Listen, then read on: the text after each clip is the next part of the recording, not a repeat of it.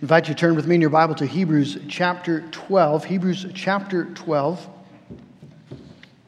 As we're continuing this morning, looking at this letter of encouragement to a, a struggling, suffering uh, church. They are suffering persecution, and um, it's hard, and some of them are being tempted to turn away. And so, this is a, a letter of encouragement, and we really get to um, the, the, the, nub of the encouragement, uh, or at least a, a, a particularly important part of it as he gives us a theology of suffering in our text this morning. So, Hebrews chapter 12, I'm going to begin reading at verse 1, and we're going to read through uh, verse 11. Let's give our attention to God's word this morning. Hebrews chapter 12.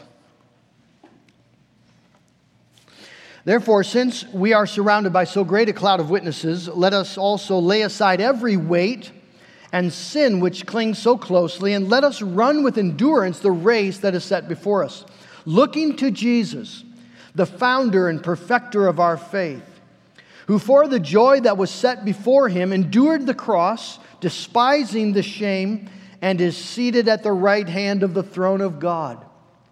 Consider him who endured from sinners such hostility against himself, so that you may not grow weary or faint hearted. In your struggle against sin, you have not yet resisted to the point of shedding your blood. And have you forgotten the exhortation that addresses you as sons? My son, do not regard lightly the discipline of the Lord, nor be weary when reproved by him. For the Lord disciplines the one he loves, and chastises every son whom he receives. It is for discipline that you have to endure. God is treating you as sons. For what son is there whom his father does not discipline? If you are left without discipline, in which all have participated, then you are illegitimate children and not sons.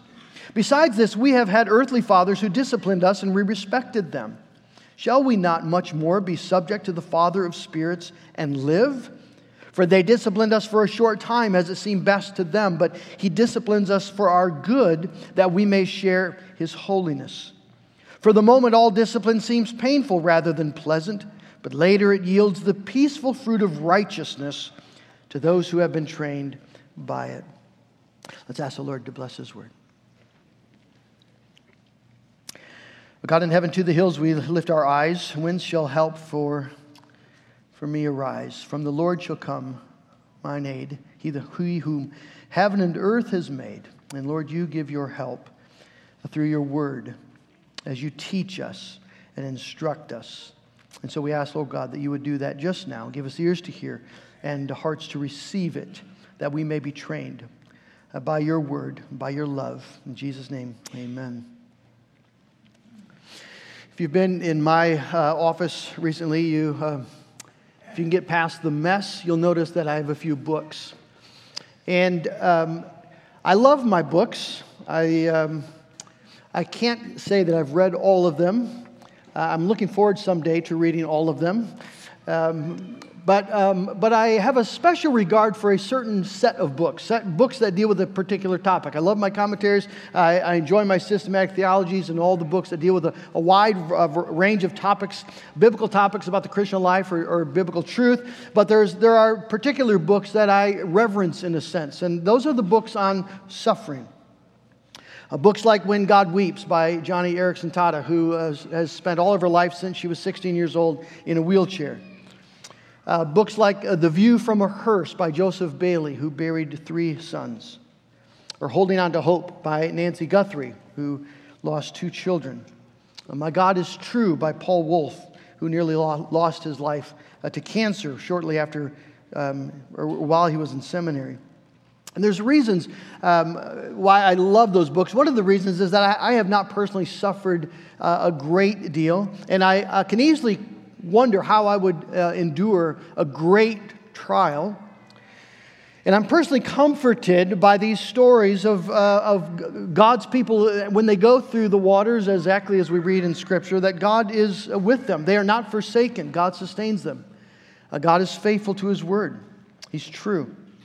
Uh, and, and, and I also reverence these books because I, I, I think that God has a special delight and joy in the occasions of um, his people suffering in faith. I think that really maybe nothing glorifies God as God more than his children uh, enduring suffering, willing to acknowledge that that suffering is not an accident. It's not there by random chance, but comes to them from the very hand of God, and yet they're willing to, to submit to that hand in faith and rely on that hand that is bringing the wound as the hand that will also bring the healing. There's almost nothing in the world that I can think of that more magnifies God as God and, and magnifies uh, the truth of his, of his love and his care. Now, of course, uh, those aren't just things we read about in books, those are things that we experience right here in the family of God, lived out repeatedly. There's so many stories here this morning of grief, of people who've lost loved ones, parents, spouses, children, friends uh, to death. Those who are grieving children who are not walking with the Lord. Uh, those who are living with debilitating diseases and chronic pain and special needs. Those who are lonely as singles or lonely in their marriage. Uh, the suffering just in this room is an immense thing and it's a sacred thing. And so there's a, there's a certain reverence that I feel when I come to a text like this because it'd be very easy to just sort of tritely uh, trot through a biblical truth about suffering without acknowledging the reality that um, so many of us are feeling and going through right now. And also, uh, there's a, there's a, a weight I feel this morning because I, as, as an American church, I think we could acknowledge that, that uh, a theology of suffering is, is not one of our strengths. I was reading just recently Rod Dreher, and I think he said exactly right. He says the American, the American church has been built for success, not for suffering. I think that's true. I think there are many Christians around the world who would look at the American church and, and nod their heads. And uh, the reason that matters, you see, is because uh, real suffering does come. And, uh, and real suffering may even come in the form that we find here in Hebrews chapter 12, in the form of persecution, as we live in a culture that is increasingly hostile, uh, openly so, to the Christian faith. And that should not surprise us. Jesus says, They hated me, they're going to, uh, they're going to hate you. The thing that ought to concern us is not that persecution is a possibility. The thing that ought to concern us is what happens when that persecution or, or, uh, or hostility of some sort uh, begins to take place, when, when we actually ex- uh, would experience the loss of a job because of our faith or because of our stand on um, um, you know, I think the church is going to be required to celebrate homosexuality and to celebrate tra- transgenderism and to celebrate whatever it is that the culture um, is, is, um, is advocating now in their uh, defiance of God. And, and the church will be required to, to celebrate those things with them. The early church was simply asked to acknowledge um, that the, the, gods that, that all the citizens, all the, the society, the culture of the day acknowledge. Just acknowledge them. You don't need to deny your God, just acknowledge He's one of many. Well, we should be thinking about those things because the, uh, in the parable of the sower, if you remember Mark chapter 4, Jesus says that, the, that there is seed that's sown, that's uh, sown among rocky ground, and, and that seed springs up. People come to faith and they believe it, and there's joy. But Jesus says then when trouble or persecution comes on account of the word, immediately they fall away. And one of my great fears for the American church is that that would happen. And, um, and now's the time for us to, you see, to, to get that theology of suffering. Now's the time for us to be trained according to the Word of God. What exactly is taking place when we uh, are in times of trial, when we're suffering? Uh, what are the things that we need to remember, the things that we're likely to forget? Just like the early church here, uh, they have forgotten some things. And the writer says, Have you forgotten what, what's, what's happening here? Have you, have you forgotten the, the, the context, the bigger picture? We need a robust theology of suffering because we and, and our children grandchildren, we're going to experience suffering, all of us, in one way or another, and possibly corporately. Uh, now, one of the things that strikes me as, as the, the writer here is addressing these people who are in hard straits. They've, many of them have already lost their homes. They've lost their families, as you know. They've lost their place in the world. They're, they're, they're despised by people. Isn't it awful to be hated? If you maybe have a coworker that you just don't get along with, that's one thing. But what if you have a coworker who truly hates you, who despises you? It's, it's, a, it's an awful thing to be hated. And Jesus says, of course, that's, that's what's happening. And that's what's happening here in Hebrews 12. And they're experiencing the effects of that hatred, that, that opposition. And it, it, it just strikes me that the writer does not do what many of us, and, and I myself, would be tempted to do, which is to say, You poor people, I'm, I'm so sorry this is, this is happening to you. Uh, we will pray that your suffering will soon end. Now, that's not inappropriate to say. We need to, to bear each other's burdens and weep with one another. And this, this writer clearly cares for these people. He knows them and he loves them. But, but nowhere in the letter does he say, Our sympathies are with you, or uh, we're praying that the persecution will stop. He doesn't pray that, doesn't say that. Why? Well, because he knows the persecution may well not stop. The trial might continue. But you see, what he, what he wants to do is he wants to give them joy and hope and peace in believing as they understand the, the truth of their circumstance, the, the context in which they live. He wants them to, to, in their suffering, see things again correctly, to see specifically the person of Jesus Christ in his suffering for them, and to see specifically the loving discipline of their heavenly Father. That these are two things that actually help when we're in times of trial or grief. The truth about Jesus Christ and the loving discipline of the Father. And so those, those are the two things we're going to look at together this morning from God's Word. First, uh, notice he calls them to consider Him Consider Jesus. This is where we're to look. Um, and he says in verse 4 this interesting thing In your struggle against sin, you've not yet resisted to the point of shedding your blood. Now, that might strike you as not that encouraging because it, it could sound like he's saying, Stop whining. Um, you have not suffered as much as Jesus has, or you have not resisted sin yet to the point where, where Jesus has. Now, that's of course, that's true, but I don't think he's, he, I don't think he's trying to shame them. He's, he, he's not just saying, you know, stop complaining. He wants them to see Jesus. Notice he's just said this looking unto Jesus, verse 2, the founder and perfecter of our faith. That's what he's been about throughout the letter. Look to Jesus, look to Jesus, look to Jesus. And, and the word here, consider him, the Greek word here uh, means to think or reason with thoroughness and completeness, to think it out, to work it out, reason it through. So that when you're, when you're looking at Jesus, you're, you're seeing specific things and you're connecting specific dots. And you see, what he, what he wants us to see is the suffering of Christ. Consider him who, the, the very Son of God, who made this world, consider him, who endured such hostility from sinners.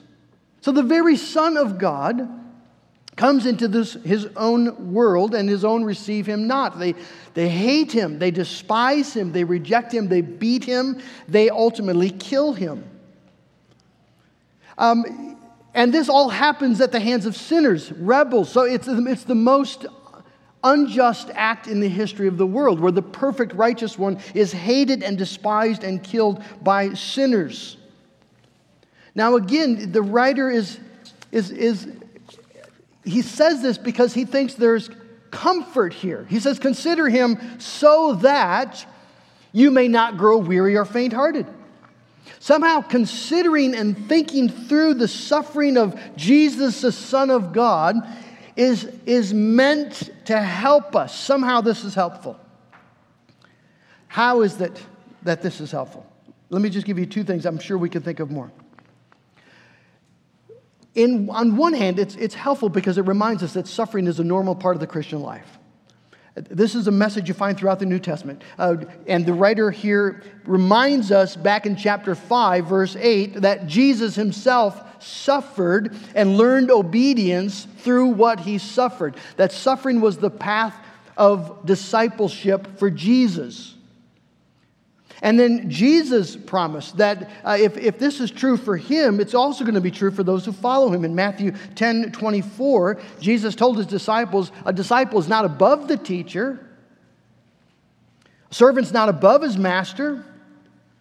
If they hated me, they're going to hate you. If they persecuted me, they're going to persecute you. Suffering is normal Christianity. The call to follow Christ is a call to suffer. If, you remember the names that we uh, studied in Hebrews chapter 11, all these, these names of, of Noah and Moses and Abraham and Jacob and, and, and, and Samson and Gideon, all the rest. Every story is a story that's saturated with suffering, with heartache and hardship. And it's true of every one of God's saints. And so Peter writes in 1 Peter 4 Beloved, do not be surprised at the fiery trial when it comes upon you to test you as though something strange were happening to you. It's not strange, it's, it's normal. Paul and Barnabas, remember Barnabas, the encourager, I think very likely the, the author of this text, Paul and Barnabas, we're told in Acts 14, are going through the churches, encouraging them, we're told, telling them, we must go through many hardships to enter the kingdom of God. Now, there's, there's a, a, a knee jerk reaction maybe in, inside of you somewhere that says, oh, that's not encouraging. Well, it could be.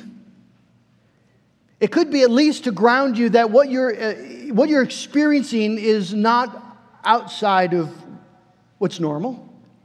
Uh, that, that, that this isn't unexpected, that this is really what the path looks like. But, but the real encouragement comes when we, when we think through why is Jesus suffering? Why is Jesus suffering? Notice the writer goes to the issue of sin, which is interesting because the, the Hebrew, the, the, the early church here, these, these people who are suffering, are, are, they're being persecuted because of Christ's sake. He doesn't, he's not saying specifically that they've done something wrong and now God is punishing them. That's not the message of Hebrews, of the book of Hebrews. But he goes to the issue of sin here because you see, uh, in your struggle, in your struggle against sin, you have not yet resisted to the point of shedding your blood. All these personal pronouns. Why does he say that? What does he want us to see? Well, obviously, he wants us to see Jesus shedding his blood.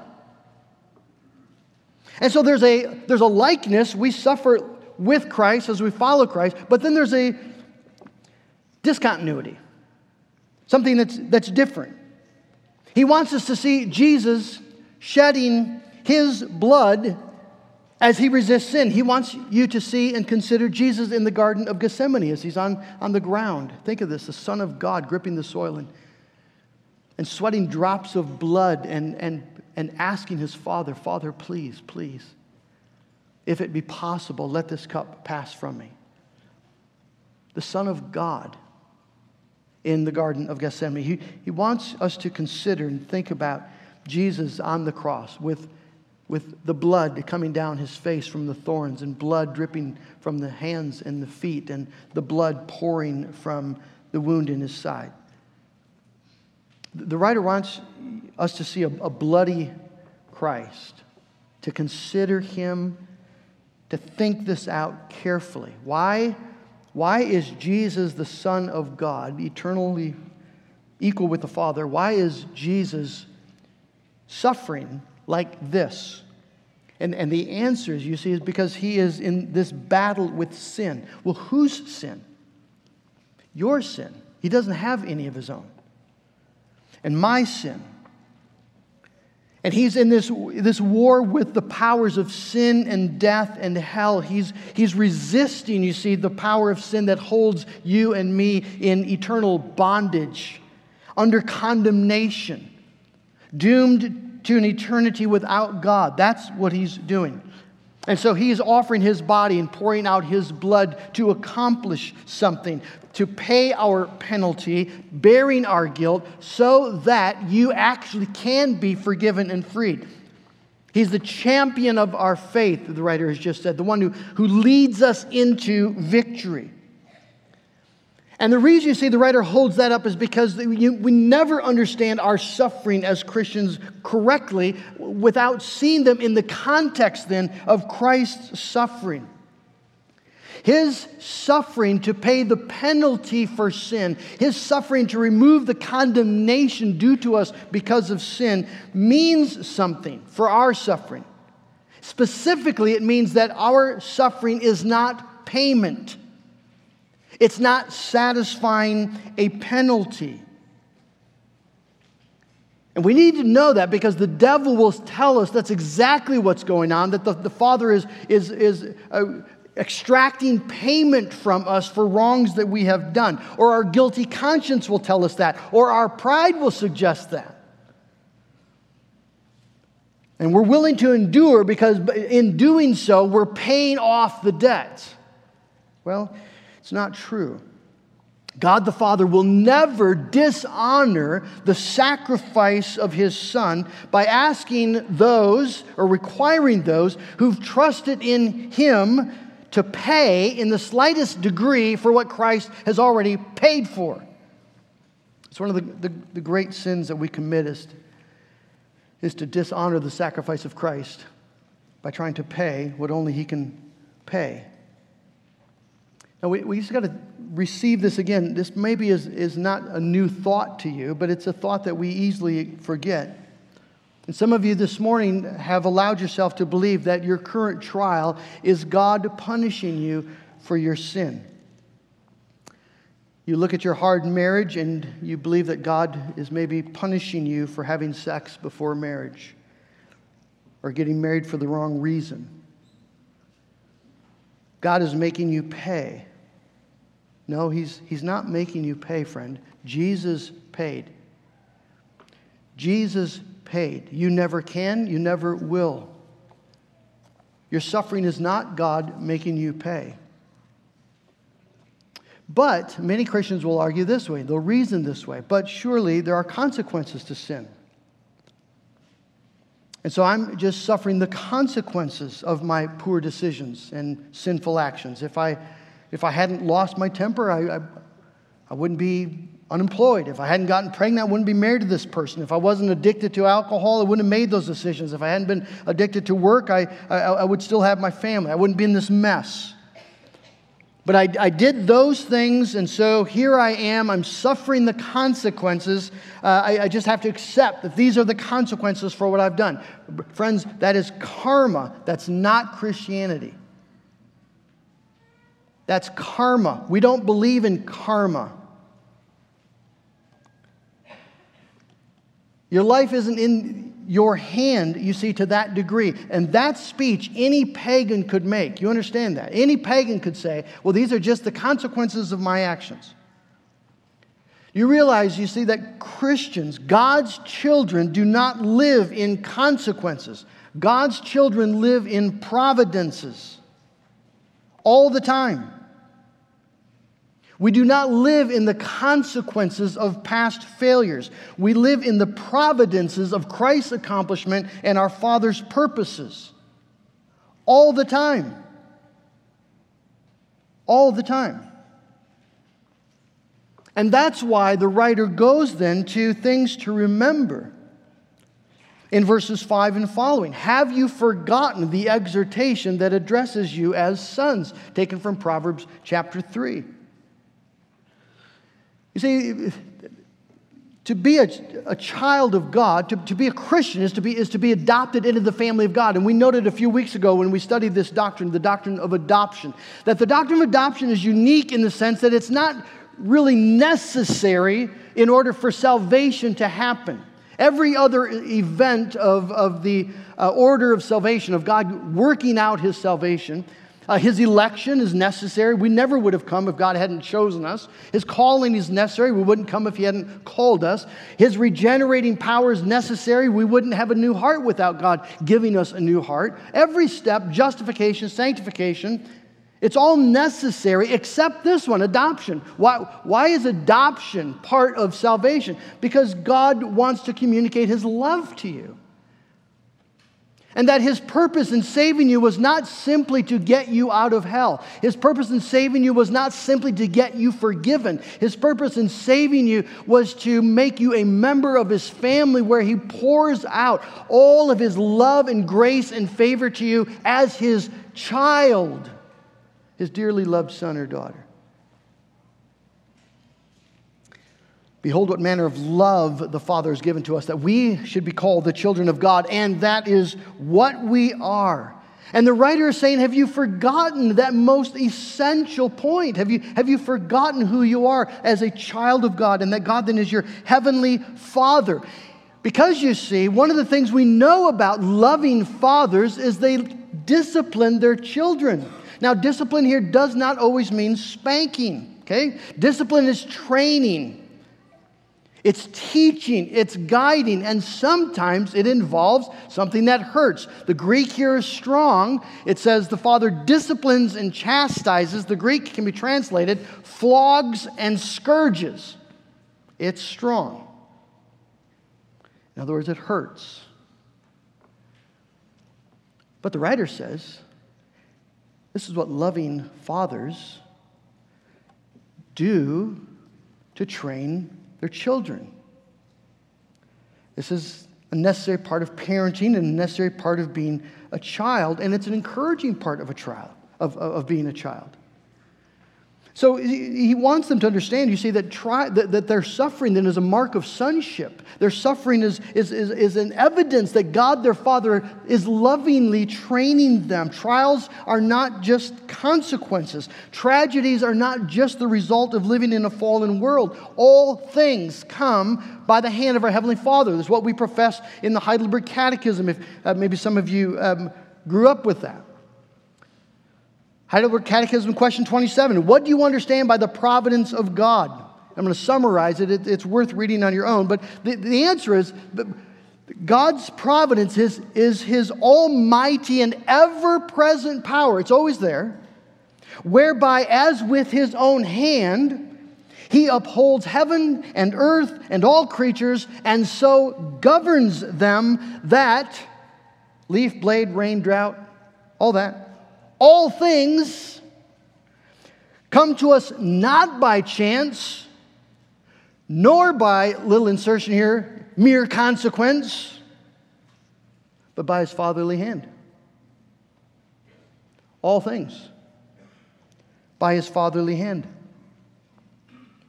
Even the suffering that we experience occurs not because of circumstance or consequence or chance, it, it, occurs by the fatherly hand of God. Even the suffering that, that comes to us because of our own sin and stupidity comes to us through the Father's hand. Isn't it amazing? The suffering you experience because of your sin and stupidity is not God just saying you made your bed, lay in it. It's God as a heavenly Father purposefully training us, teaching us, guiding us, leading us. Uh, it's a concept that we have, to, we have to grasp and embrace and to love.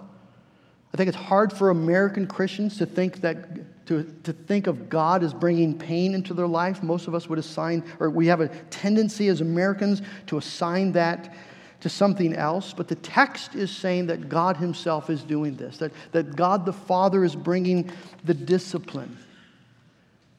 And there's encouragement in that. See, it, it, it, tells us that we belong, that we're a part of what God is doing. Imagine the writer in verse 8 just says, if, if, you, if you're never disciplined, you're an illegitimate child, verse 8.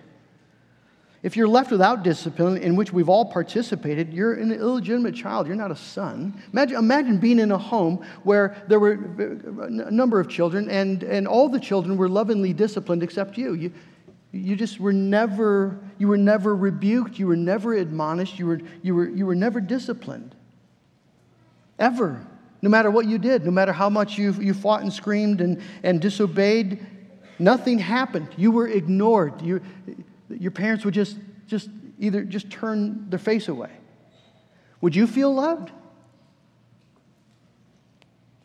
One of the kids uh, this past week were just telling us that um, they were explaining to their child just how much they loved them and one of the little grandkids said, uh, You love us so much that you'll even give us spankings? With a big smile on his face.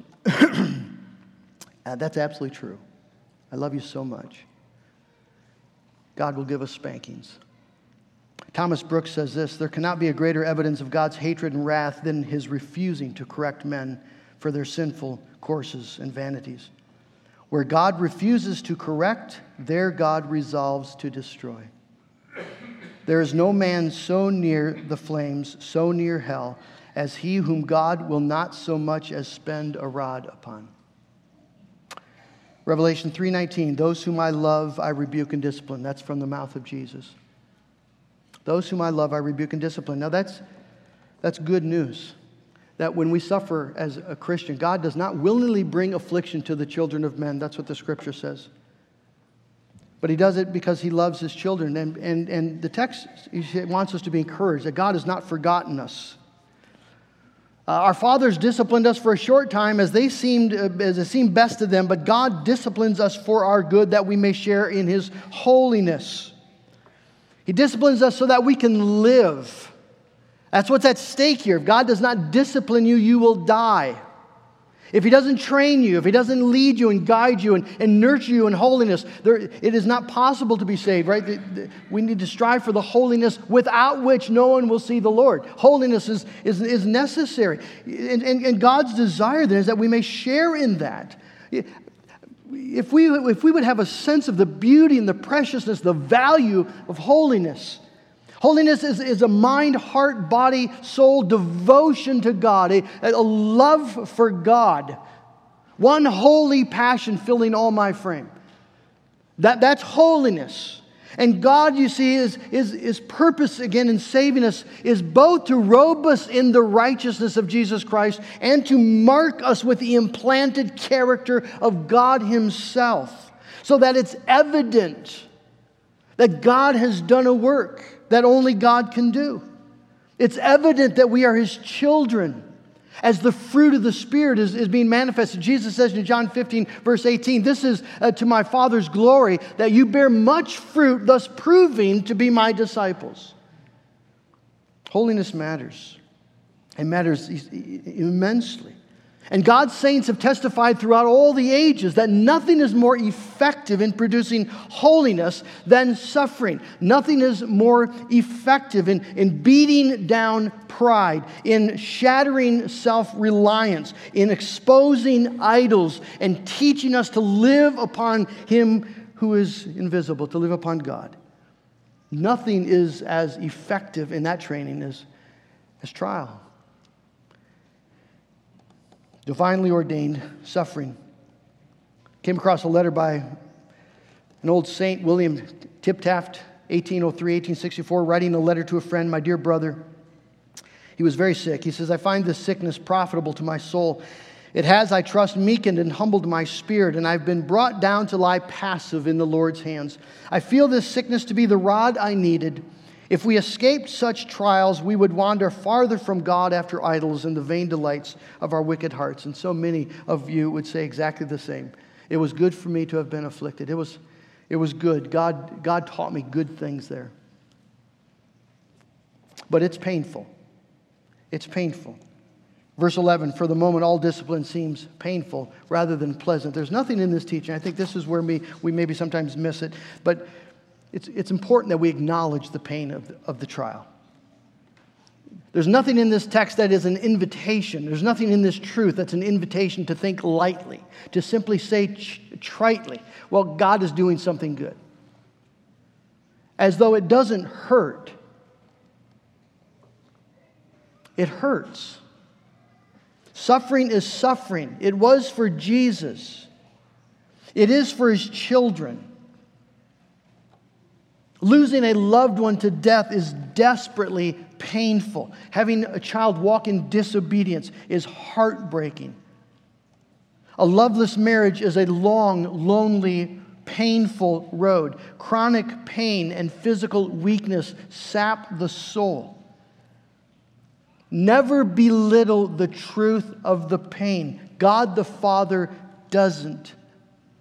The tears of his children are precious to him. Psalm 56 8, you have kept count of my tossings and put my tears in your bottle. Let's never use this truth of God's good purposes in suffering to deny or in any way diminish the truth of the pain. Scripture does not do that. It's painful. And it's good for us to encourage each other and to weep with each other and to walk with each other in the truth of the pain. But there's a promise attached to the pain. The promise is that this discipline, loving discipline of God, yields the peaceful fruit of righteousness for those who've been trained by it. And so we can encourage each other, not just as we comfort one another in the pain, but, but encourage each other that God really is leading. There is, there is a fruit here, a good fruit. And God, with perfect wisdom and infinite love, is leading you through your circumstance and your trial and your heartache because He is hungry for your experience of the glory of sharing in his holiness and, and, and knowing the eternal peace and honor of bearing the fruit of righteousness. God is about immense things in your suffering, in your trial. John Piper says this is not a feel good chapter about how to make the best of your troubles or even about how God makes the best of your troubles. It is a massive statement about the gracious sovereignty of God over the evil that befalls his people. And the question is will you believe it? Will you accept the mystery of God's providence in the pain of your life and be trained by it?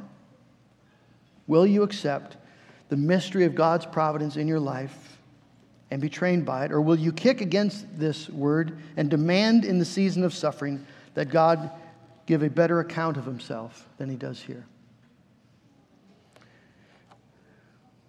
You see, Jesus calls us to believe, to believe his word, to submit to our Father's hand, because it's the hand that brought the Son to a cross for you, to bear your guilt so that you never will, to pay the penalty so you don't have to, to change all the circumstances of your life from condemnation to circumstances of grace, even though it hurts. And so, friends, I want to just leave you with this. What consider then three things. First, just consider your life. Consider your circumstances. Uh, consider the things that you're anxious about. Consider the things that you fear. And bring it all under this context, into this truth. The two realities of a Savior who suffered for you and a Father who loves you. And, and, and let that re- rebuke and admonish your fear and, and, and, and bring peace where there's anxiety. Your life is not coming to you by chance. It's not coming to you by consequence. It's coming to you by divinely purposed providence. The same providence that brought Jesus Christ to a cross. Secondly, consider your current status. Are you a child of God? You see, these blessings are for God's children. Everything doesn't work out for good for whomever. God works all things together for good for those who love him and are called according to his purpose. Are you a child of God? Have you submitted yourself in faith to Jesus Christ, confessing your sin and trusting in what he alone can accomplish? If you've not done that, then my invitation to you is to do it today. What would keep you from these blessings? What would, what would keep you from wanting to become a part of the family of God and to receive the blessings that come from that? But most importantly and finally, consider Him, friends. In the, in the reality of your life, you don't need to be in great trial right now to be missing Jesus. Consider Jesus in the reality of your life right now, the reality of your relationships as they are. Think it through. Think thoroughly about who he is and why he came and what he accomplished and where he is at the right hand of God and why all of this should matter to you. Think about, think about how you do your day. Think about how you, just how you're living your life, what's going on in your mind, what, what your desires are, your passions. Think about um, the reality of your sin. Think about all of it considering Jesus, who he is, and why he came, and what he accomplished, and where he is and the fact that he's coming again. Consider him, friends. That's how Christians walk. That's how we suffer to the glory of God. That's how we gain that city with foundations, whose builder and maker is God. Amen.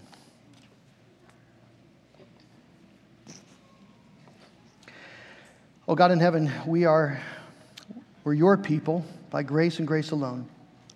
Lord, there are so many stories here that could be told about your faithfulness in trial. And some of those stories are being written even today. As your people go through the valley of the shadow of death, as they walk in lonely places, grieving places, as they experience pain. Father, I, I, I pray that your word today would be an encouragement as we receive the circumstances of our life, not as consequences or just simply circumstances, but as, as fatherly providences. God at work for an eternal good. And Lord, in, in believing that, I pray we'd find comfort and peace. And for those, Lord, who have not yet bowed their knee to Jesus Christ, I pray, Lord, that they would have a hunger to know Jesus this way and to have a father like this who loves so thoroughly and deeply, who's about such glorious good things. And Father, may this be the day where uh, they come to life. Lord, we thank you for your word. We thank you that it's your word that sustains and nourishes us. I pray, Lord, that um, this nourishment would go deep and bear much fruit. In Jesus' name, amen.